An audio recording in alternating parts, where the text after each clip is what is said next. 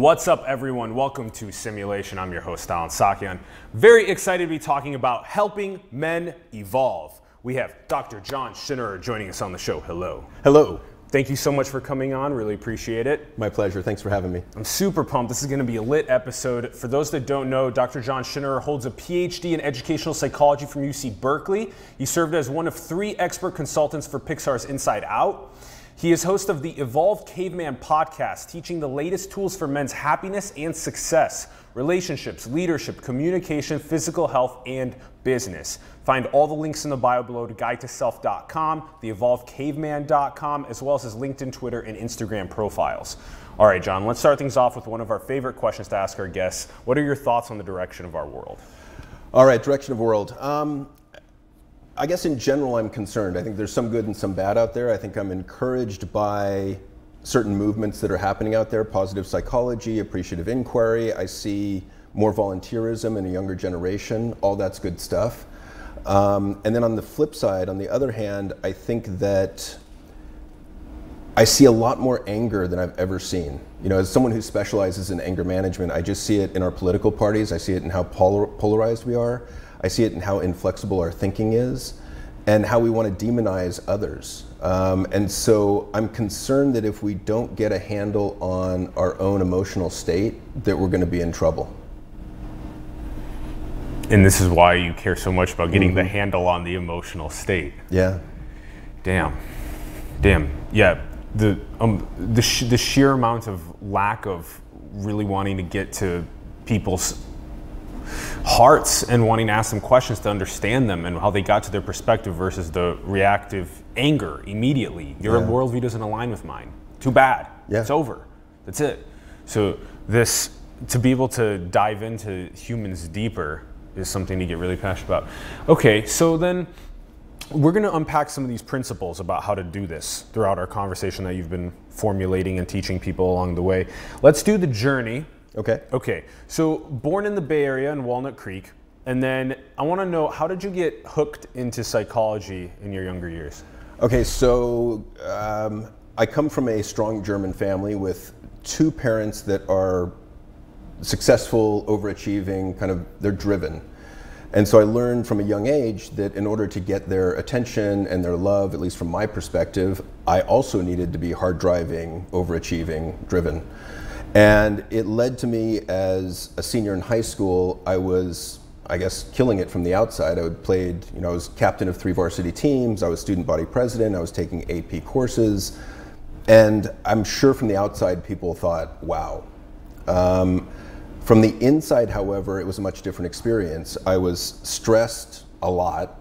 I was anxious a lot. I was depressed part of the time. I was sick a lot as a result of that. And it caused me to question this whole idea of success at the age of seventeen. Like, what is this success? Because I'm not feeling it right now. Like, where's there room for happiness or relaxation or contentment? And, you know, it, it, it worked. It got me into a really great college. I went to Pomona College. Um, and I kept going back to this idea of where's there room for happiness? And I majored in philosophy, um, which, prepare, I'll joke, prepared me to do absolutely nothing. But interestingly, it, it kind of came full circle twenty years later, because with positive psychology, they're really concerned with answering that question that Aristotle asked thousands of years ago, what is the good life? Um, it took me a while to figure that out. But in any case, you know, I, I got into U C Berkeley in a P H D program in psychology. And one of the reasons psychology interested me was because I knew that I had been a pretty smart kid growing up, but where I got hamstrung was with my emotions.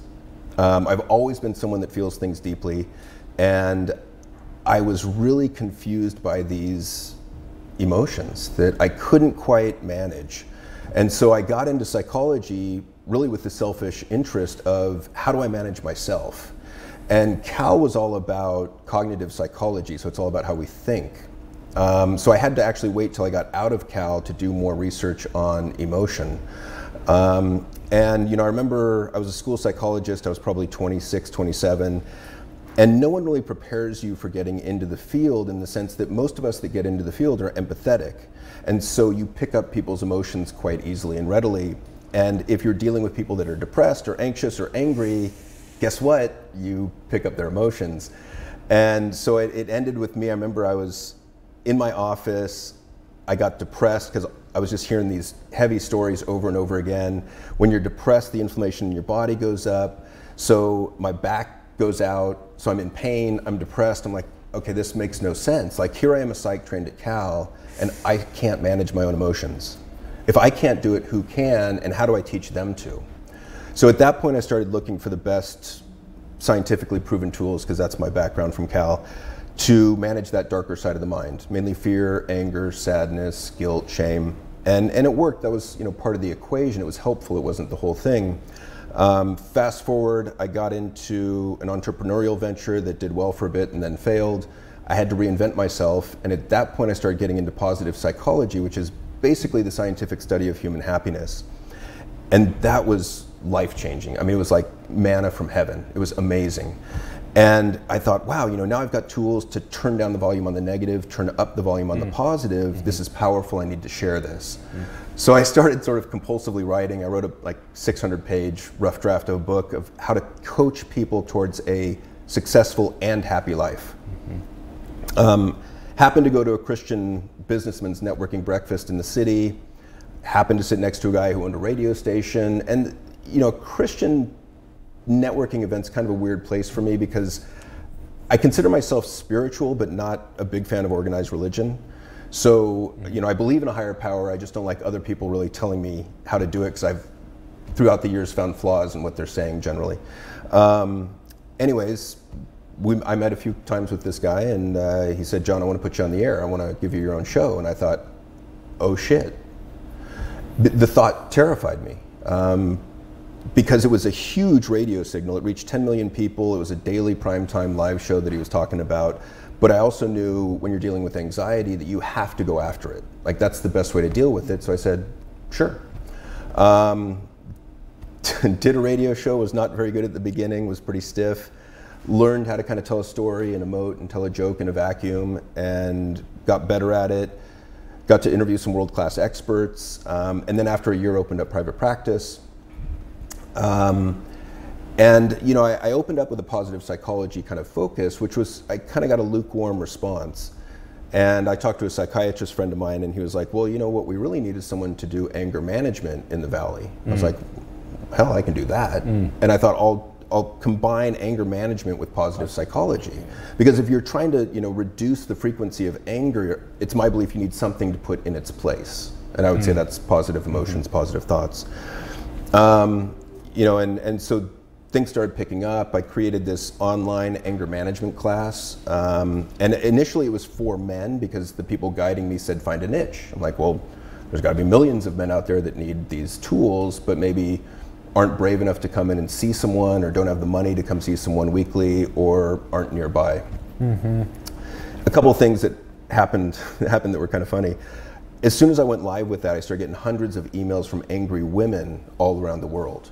Whoa. And they were like, hey buddy, we're pissed off too, what about us? We're pissed and I was like, too. It's not a, it's not personal, like it wasn't about you, like they told me to find, you know, it's like, so I was kind of backtracking, and so I had to make it gender neutral. Um, and then the other thing that was pretty fascinating is I got this email, and this was, I don't know, eight years ago, and it said, dear Doctor Schinnerer, uh, been in prison for twenty-seven years, been addicted to meth and P C P for as long, uh, I no longer wish to be the man I once was, Uh, turned my life around six years ago. Thanks for the free anger classes. Wow. Um, Profound. And I was like, yes. I, so I don't know who this guy is, right? So I just, you know, fire off an email. Hey, good job turning your life around. Keep up the good work.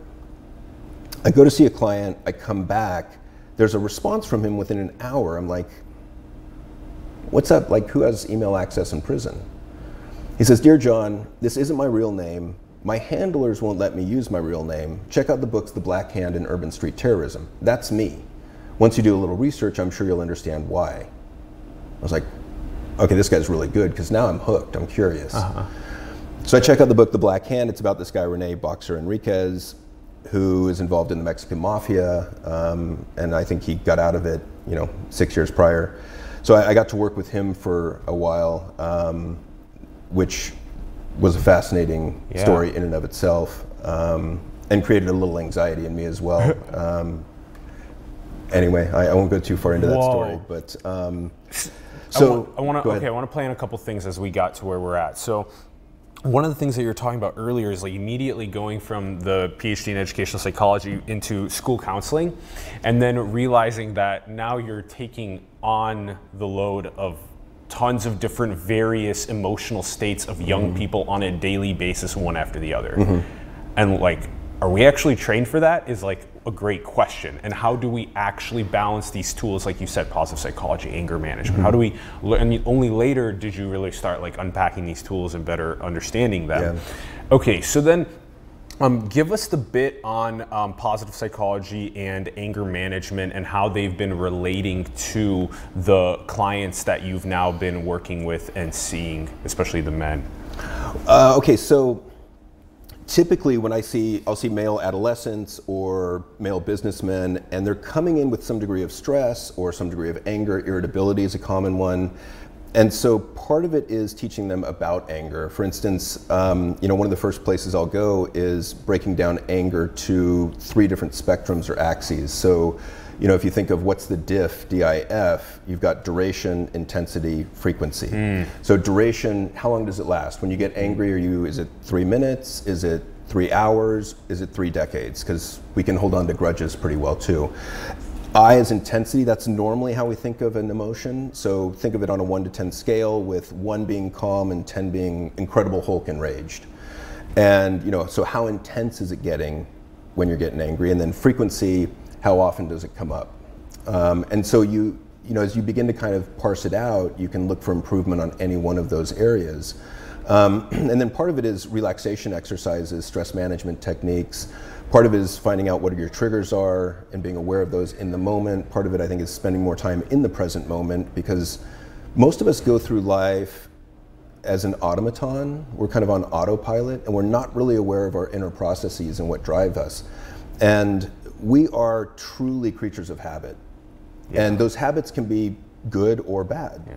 Most of them are just, you know, I mean, like if you think about drinking, um, you know, I remember I was dating a, a woman a while back, and she was sober, and it caused me to look at my drinking. Oh yeah. And I would reach for a vodka soda and I'd be like, do I really need this? Like, mm. why am I drinking this? What am I getting out of this? Mm.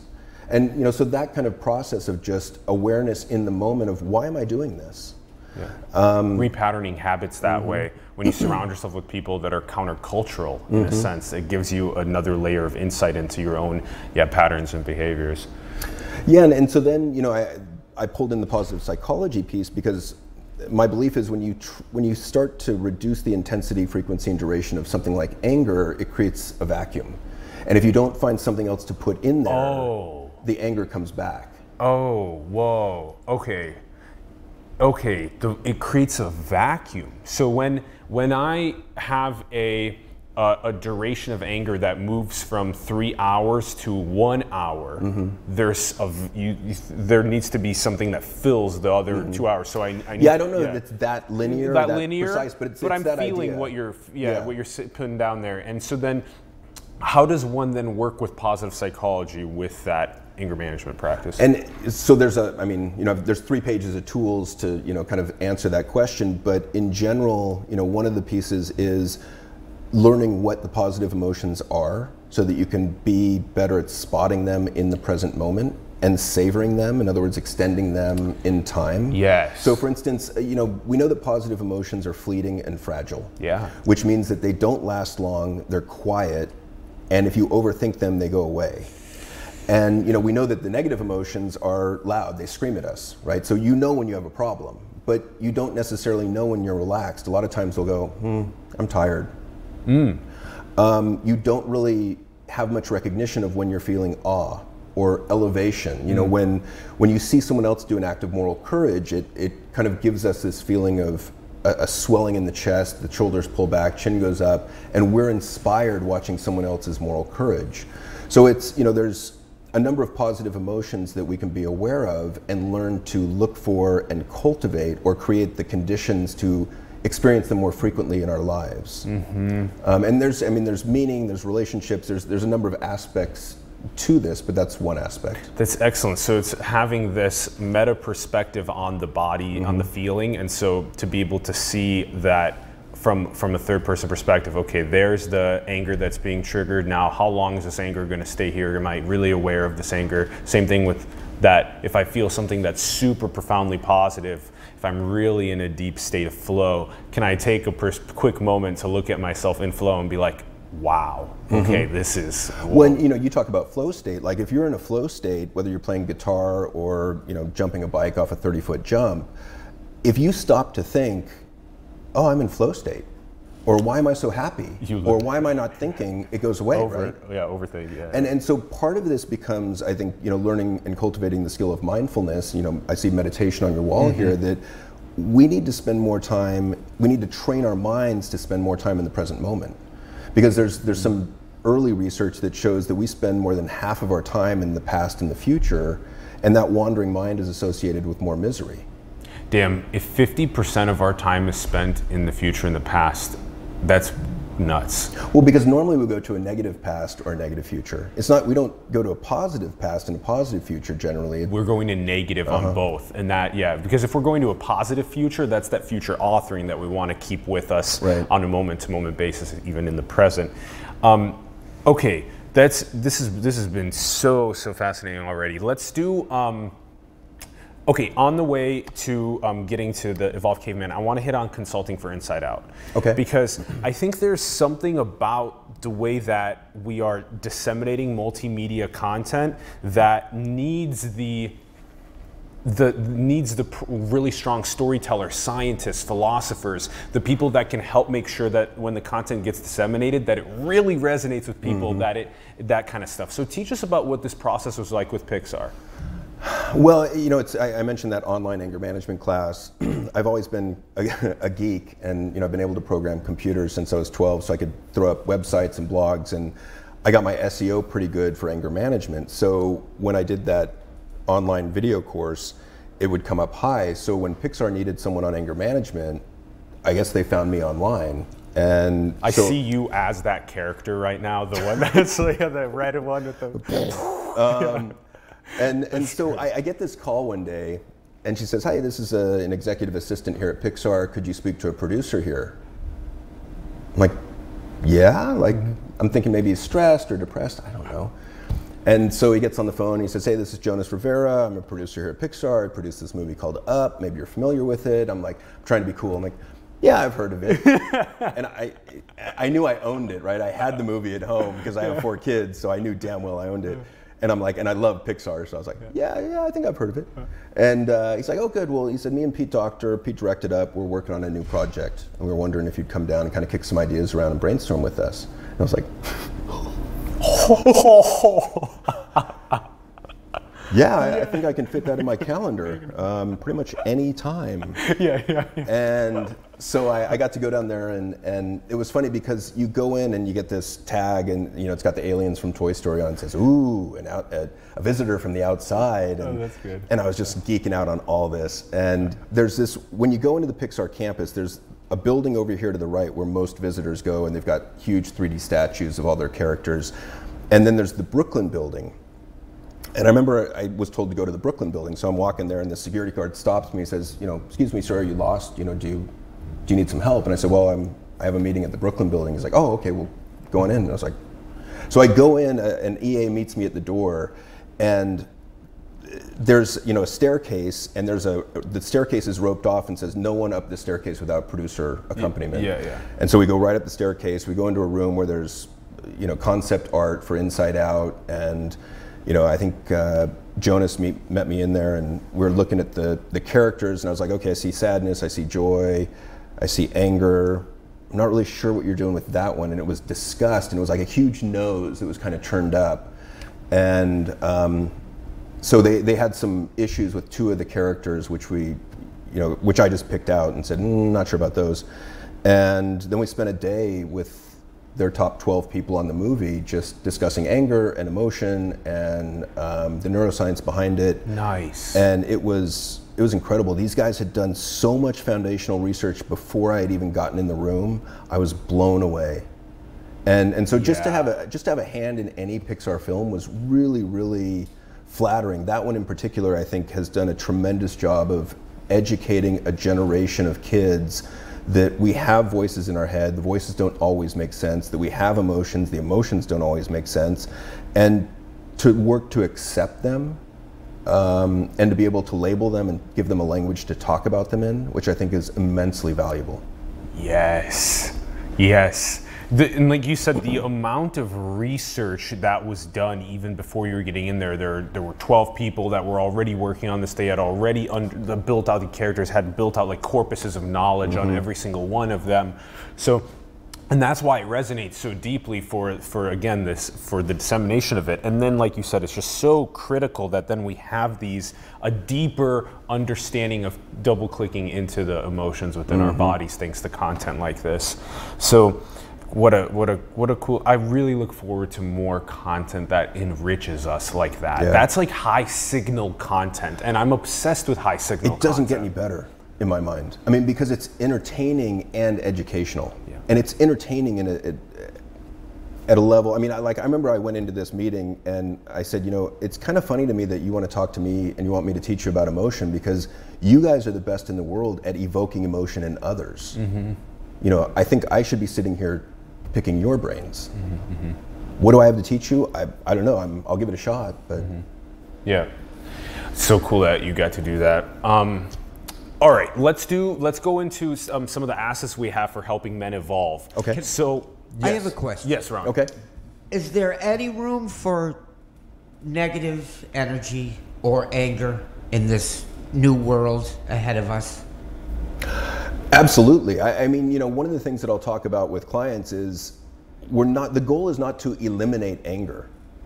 The, the goal is to feel anger, to be aware of it in the moment, and to use that to assert yourself, ideally in a calm way, to, to state your needs. But I mean, without anger, I mean, think of all the social justice movements in the world. Like, without anger, none of those exist. Mm-hmm. Without anger, we get walked all over. Mm-hmm. Without anger, we're not alerted when our boundaries are trespassed.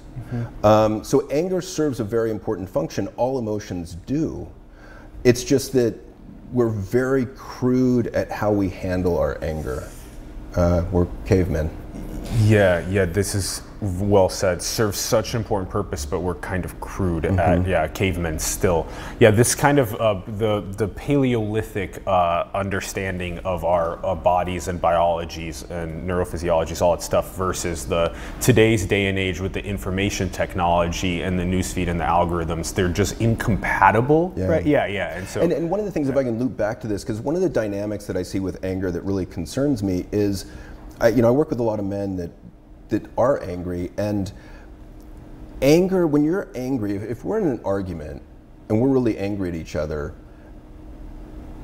it's none of it's my fault. Anger's all about externalizing blame. And so if you think about that and you play that out and you've got men that are chronically irritable, nothing's their fault. They don't need to change a thing. The problem is with everyone else out there. And if the world would just change, or if women would just change, or if protected groups would just change, I'd be okay. And it's a very unrealistic approach. It, it shuts down learning. And, and so I think once you become aware of that dynamic, it can help you to get out of it. Um, the other thing that I talk to a lot of people about is if we're in an argument and we're raising our voices and starting to yell at each other, nothing I say is going to get into your head.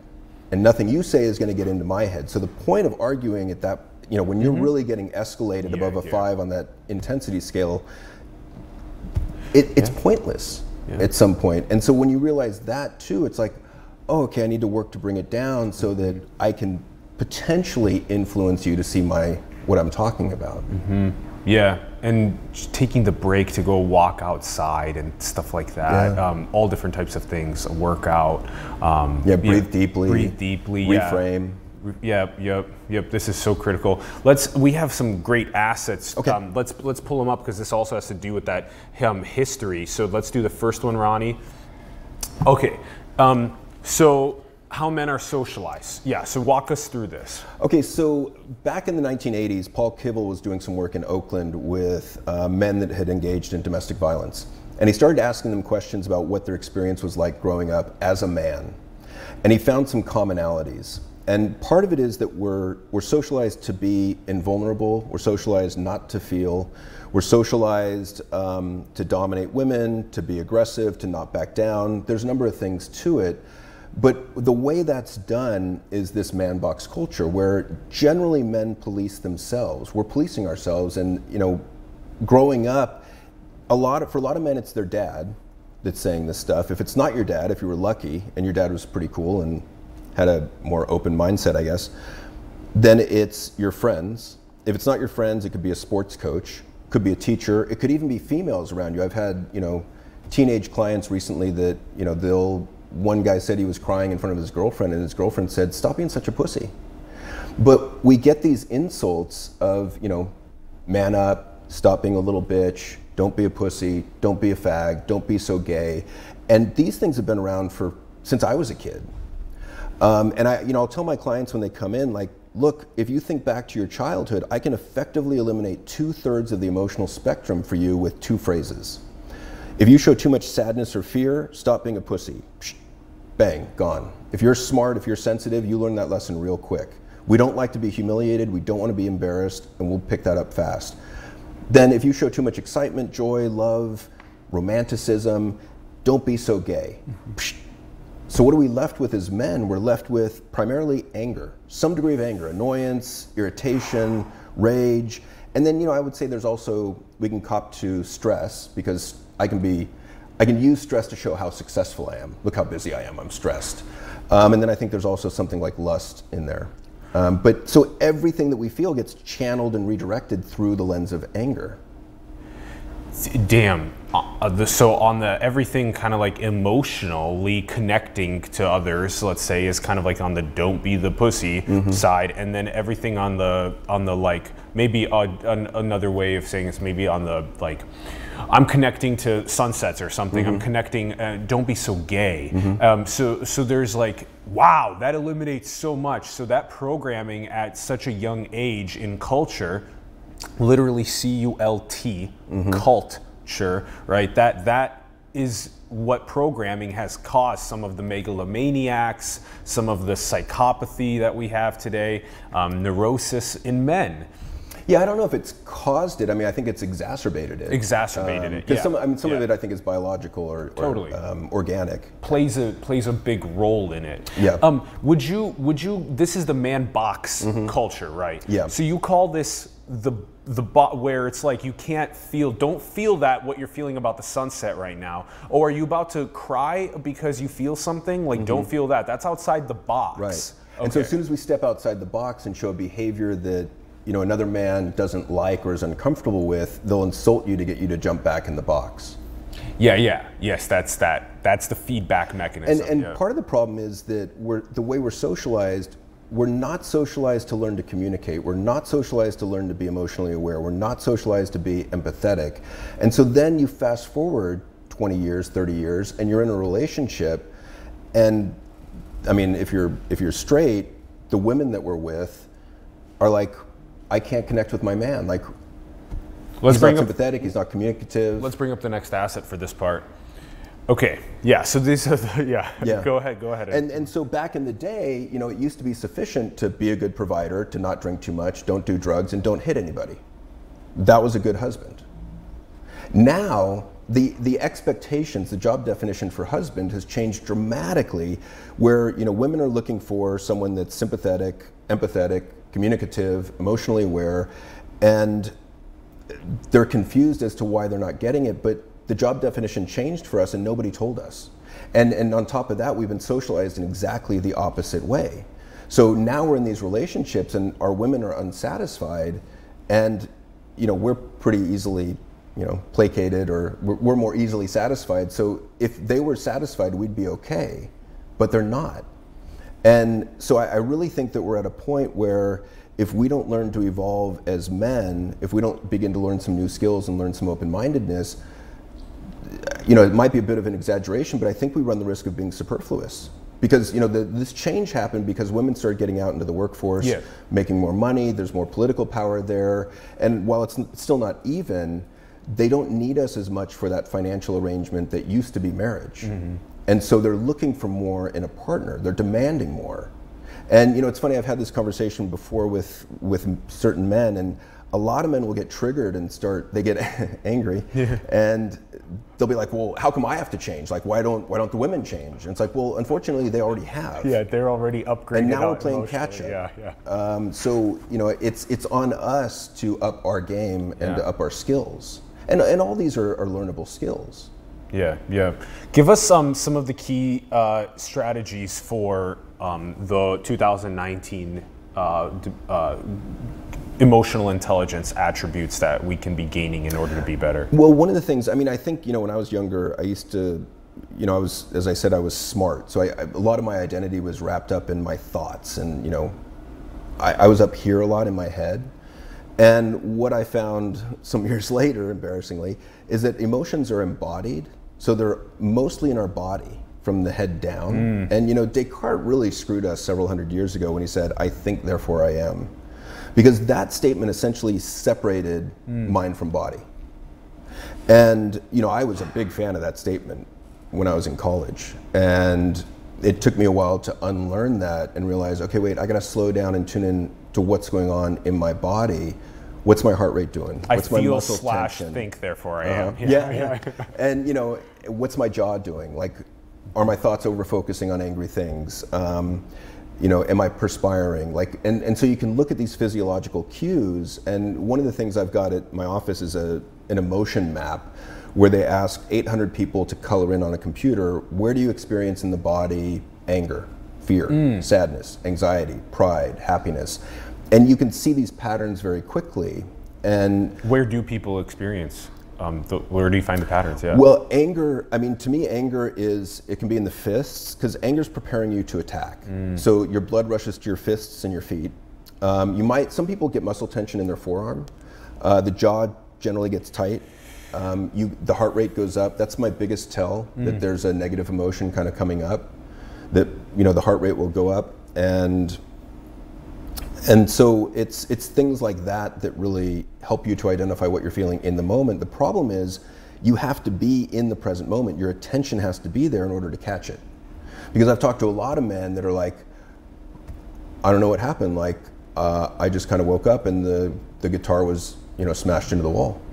Like, and, and, you know, I hear that a lot. I go from zero to sixty and like, like that. Like, well, yeah, we know from research that you know, from stimulus to response for anger, it's there's a third of a second between those two. A couple hundred milliseconds. And you know, people are like, well, that's no time at all. Well, yes, and that's enough time to insert a thought in there of, I get, I need to get out of here, or I need to breathe deeply, or this isn't worth it. And with practice, you can extend that third of a second yes. to a half a second, a second, five seconds. That's the repatterning. Mm-hmm. Yeah, and it really requires this deep surgical operation into that three hundred millisecond. Yeah. Yeah, yeah. Can you really get to that point? Because if you can challenge yourself to be like, I can get there, I can do that, then you can take a little bit more ownership and sovereignty yeah. over the way that we... Um, let's hit on um, some of the masks um, that we have. This is the mask of vulnerability. Yeah, and so, you know, the way that we're socialized, we begin, Invulnerability, yeah, yes. we begin to wear masks to protect ourselves, to hide what we're actually feeling, what we're actually thinking, our hopes, dreams, aspirations. And, you know, one of the masks that we wear is this mask of invulnerability. So we're, we're trained over the years to not have any needs. So we're, and that's the, the idea of self-reliance. So men are supposed to be self-reliant. So I don't need anything from you. I can take care of it myself. Directions, I don't need to ask for directions. I don't need to know how to make love. I don't need to ask that. I'll just watch porn. Um, yeah. And so, you know, I don't need anything. I don't feel anything. I cannot be hurt. So you wear this mask of, you know, I guess it would be um, the, the downside of stoicism in a way. But, you know, it's yeah. the, we're always wearing that mask to appear like nothing bothers us.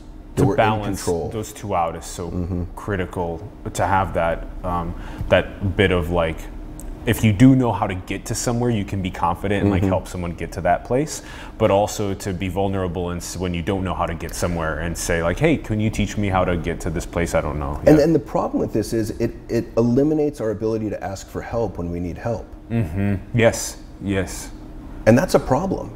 I mean, like if you're a depressed, isolated man in his fifties and you buy into this man box culture, You're just like, I, I got to deal with this on my own. I got to suck it up. I got to gut it out. That's right. I, you know. Oh, Ron, we love you. We love you. I love Chinese food. yeah, yeah, yeah, yeah, yeah. So yeah, that's the mask of invulnerability. Let's, let's go to the next one. Okay. The mask of provider. Yeah, and so one of the things that, one of the ways we're socialized is to be a provider. That that's one of the things we get a, a huge sense of our identity. That, you know, I'm providing financially for the family. And again, if you look at any of these ideas on a one to ten scale, it can be a problem if you go too far on the extreme. So if you're not providing anything, that's a problem. If you're, if you become a workaholic and you're gone from your family, you know, one hundred hours a week, that's a problem. I mean, why are you working one hundred hours a week? Well, I'm working for my family. Well, do you see your family? No, not really. I'm too tired when I'm with them, and then I'm just back to work. How much sense does that make? And, and I see it all the time. I, I deal with men that are worth two hundred million dollars. Or fifty million dollars, I mean, more money than you can spend in a lifetime, and they're working one hundred hours a week. The doctor has said, if you don't find a way to manage your stress, you're going to die. And they're working now to make more money for grown adult children that won't talk to them because they were such a lousy father in the past. And it's like, why are you doing this? Patterns in behavior. And, and, and yeah. part of it is they, they don't know who they are if they stop. Yeah, yeah, and they're yeah. afraid that Oh, yeah. It, it's all going to come crashing down, catching up with them. They're afraid of depression. They're afraid of the loss of identity. Um, so yeah, it's it's it's an issue. Mm, mm, mm, mm. The mystery of when we depattern uh, and unpattern and re and change our behaviors. Of the, of the mystery of oh, I don't know what I'm gonna yeah become. Well, and, yeah. and that's why, you know, I've told them that, look, you were sold a bill of goods, and the bill of goods goes something like this: get good grades, get into a good college. Get a good job, start making money, get a wife, have kids, make more money, move up the ladder, and then you'll be happy. And when I see them, they're fifty, and they're like, I'm not happy, I'm miserable. Like, what happened?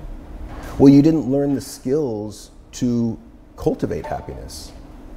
You know, you, you bought into this, this pipe dream that doesn't pay out.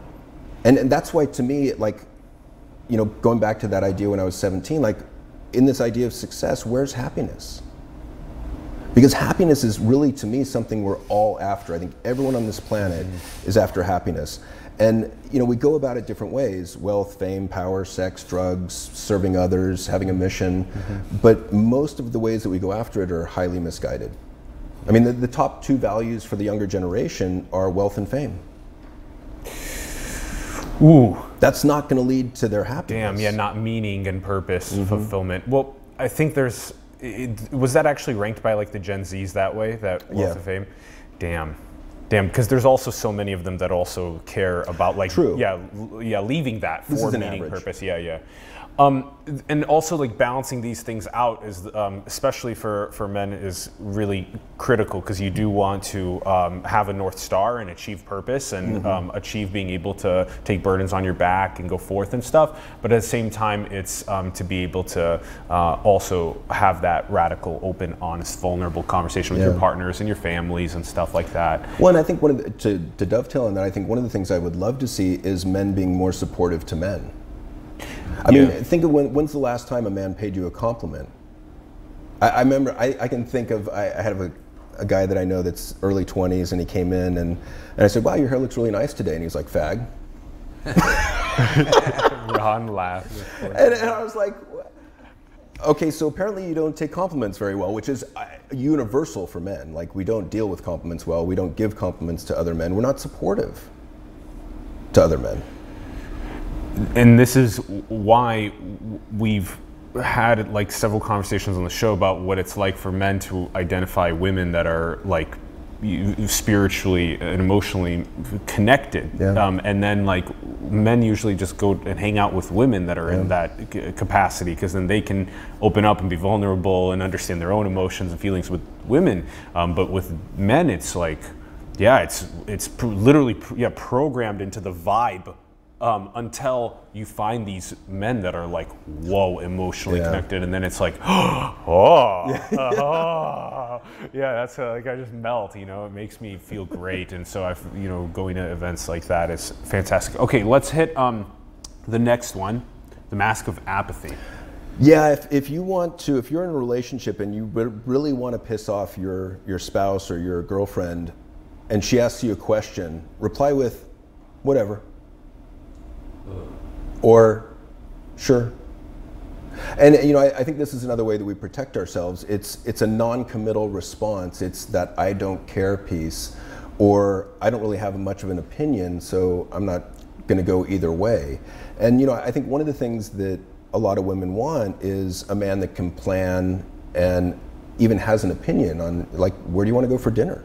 Mm-hmm. um, but you know, this is one of the things in talking with women that I hear quite a bit, and there's these little subtle non-committal responses that we make that can drive them a little bit nuts. Yeah, def, def, no matter who, like, yeah, just responding with whatever, so what, nobody cares. Like, those words are like, they can harm the vibe between yeah. humans, period. So, yeah, be very vigilant with. Well, what does whatever mean? Does that mean yes? Does that mean no? Yeah, yeah, I, yeah. yeah. Um, and then the last mask of affluence. Yeah, and I think this one really, um, speaks to how we're socialized, in the sense that most men are very competitive, and we're always in a constant competition of one-upsmanship. And you know, I, I've talked to a lot of guys, entrepreneurs, that, you know, I'll bring up the idea of masculinity, and they're like, oh, no, no, no, no, like, I don't have a problem with masculinity or femininity, like, I'm fine, like, I have no problems with masculinity. All right, fair enough, like, no problem. And then, you know, a few minutes later, we're talking about how he loves going into a club with a woman that's a ten on his arm. And I'm like, so what do you get out of that? Well, I like to see the other guys jealous. I like them to look at me. I like them to be envious. I'm like, and you don't think that's tied into your masculinity? And then he's like, uh, well, maybe. I mean, you know, we're always, we're comparing biceps, we're comparing looks, we're comparing, you know, the sports car, we're, how much money do you make? Um, and We, we know that those upward social comparisons, when you compare yourself to someone who's better off than you in some way, creates a feeling of being less than, and, you know, to some extent, misery. Or people that um, think that somebody's less than because they have less is problematic as well. That's yeah, and I think that's good the flip point. side. Yeah. Yeah. Good point there, too. Oh. Yeah, good point there, too. And then footnotes, it's a good one. Um, and... It's, it's transitioning away from the triangle with decentralization technologies to the circle. Mm-hmm. And it's like people that are in positions of power right now that are trying to cling to corruption are like old, that's old code. That's dying right now. Yeah. And, and they're struggling, yelling, screaming for power. To, and now democratization of technologies are enabling people to just be like, no. Like, that's not happening anymore. We're moving away from that. So, and I think, oh yeah, we we're on the, yeah on our way. Yeah, that's good. And then the last asset, um, explain what this is for us. Um, okay, so this is a, a framework that I'll teach my clients usually the first session.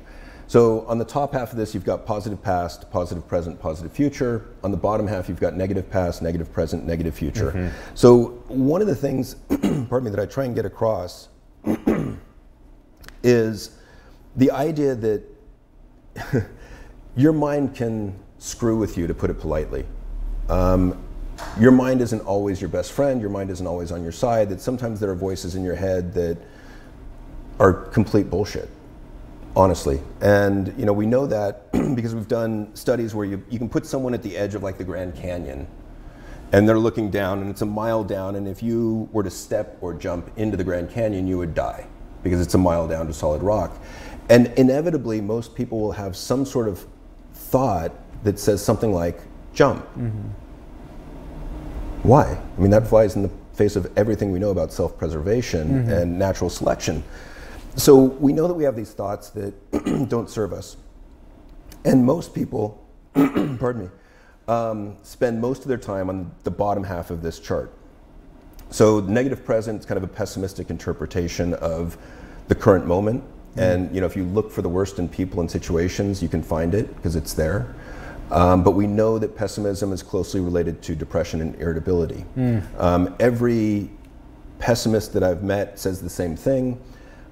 I'm not pessimistic, I'm realistic. Yeah, yeah, and, yeah. and the funny thing yeah. is that they're absolutely right. Yeah. Like, they're dead on yeah. accurate. Yeah. And what we found is that pessimistic people actually see reality a little bit more accurately than optimists. Than completely blind optimism, sure. But it comes at a cost, and the yeah. cost is greater misery. Yeah, yeah. So there's a choice. That's and, funny. You know, just so you know, be a realist. You can be more miserable yeah. or you can be more optimistic. Yeah, yeah. To me, it's no, no choice, but. I, it feels as though realism, even though it does come with that, uh, it, it has a truer essence of a worldview, because it does see some of the issues on the planet that still need to be um, taken care of, things like that. Yeah, I mean, I think you can still be optimistic and see and those see issues those things. Yeah, and see great. solutions to get out of True. them too. Yes, yes, um, yes. You know, I don't think it means foregoing that. And realism doesn't mean having pessimism either. Realism can be Uh, just realism without, yeah, yeah, yeah, yeah. yeah, yeah. Um, so then, you know, the mind kind of takes you against your will to the negative past, bad stuff that's happened to you in the past, tragedies, mistakes you've made, and we know that the more time we dwell there, the more likely we are to be depressed and feel regret.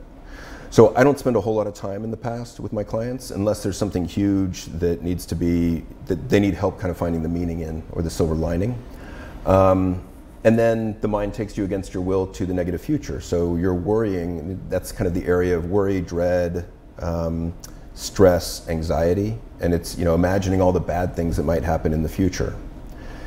Um, and then, you know, on the, on the top end, we know that the more time you can spend on those top three, mm. the more satisfied you'll be with life. So. Mm. Positive past is something I don't think most of us spend a lot of time in mm. compared to the negative past. Yeah, yeah. But you can cultivate that skill, and you know the way to do that is with the mental scrapbook exercise, which is simply come up with three exercise or three memories that each have a positive emotion attached to them. That's great. The photo of my mom holding me after she gave birth to me, like, holy cow, that one's been a powerful one, you know? Yeah, or a good grade on a test, or you know, a, a championship win in a in a sport that you played, or a hug that you got, or I mean, for me, one of them was coming face to face with a giant sea turtle while I was snorkeling. Yeah, because it fills me with awe. Oh, that's great. Um, yes. But you know, you can you can practice kind of consciously, mindfully pulling those memories up, and they give you a slight emotional boost. And you can post some of them around as pictures mm-hmm. around your yeah, living spaces, and that's huge. You wake yeah. up and you look at that, and you're right away you're vi revisiting positivity yeah. around you. Yeah, that's huge. And then positive present is cultivating more realistically optimistic uh, mindset and perception, and that's a whole hour-long talk that I can go into mm-hmm. another time. Mm-hmm. um, but basically, we know that the more you cultivate optimism, the more satisfied you are with mm-hmm. life. Mm-hmm. And positive future, which again, I don't think most of us spend a lot of time there thinking about where do I want to go, where do I want to be. And the exercise there is called the best possible you, where you just imagine yourself five years from now and imagine that everything's gone as well as it possibly could between now and then. Given those conditions, where would you be in five years? Who would you be hanging out with? Would you be married? Would you, you know, what would your friends be doing? Where would you be living? What car would you be driving? What job would you have? And I think the more that we can focus our mind on that sort of picture, we increase our probability of getting there. Yeah, that, that's the future authoring. Mm-hmm. Yeah, yeah. And taking the small incremental steps we need to, to get there. Um, Also, just because we didn't um, get to the statistic, I just want to say that another one of the reasons why you care so much about um, uh, helping men as a men's peak performance coach is because seventy-five percent um, of divorces right now are being initiated by women. Right. And so that was an interesting point that um, you told me beforehand that mm-hmm. I wanted to make sure that, that we at least mentioned. So, um, okay, let's ask you a couple quick questions on the way out, John. Okay. Um, let's ask, uh, do you think that we're alone in the cosmos? No. Um, statistically, I, I think that there has to be some other sentient life out there. I mean, we've found too many planets that at this point have the possibility of hosting life, and I, I think it's arrogant to assume that we're the only ones that are that have intelligence. Then what do you think happens pre-birth and post-death? Oh. Um, I like the idea of transmigration of souls, um, that, and you know, I, I can't prove it, but I find it comforting. So I, I think there are things that come up from past lives. Um, I've seen too much to suggest that that's a possibility. Um, Post-death, I like to think that there's something within us, if you want to call that soul or spirit or energy, that exists beyond us, um, partly because I find that a comforting thought. It's, it's funny, there's a difference in me rationally and emotionally. Rationally, you know, kind of the scientist in me says, oh, there's no proof for that, there's no way that could be. Emotionally, it's a choice that I make because it, I find it comforting. Mm-hmm. And then do you think we're in a simulation? You know, I, I think there's a lot of um, physics that points to that as a strong possibility. Um, I find I don't spend a lot of time thinking about that because my mind kind of kinks and like stops functioning a little bit. Like it, it's too far down the rabbit hole for me. And then uh, what do you think is the most beautiful thing in the world?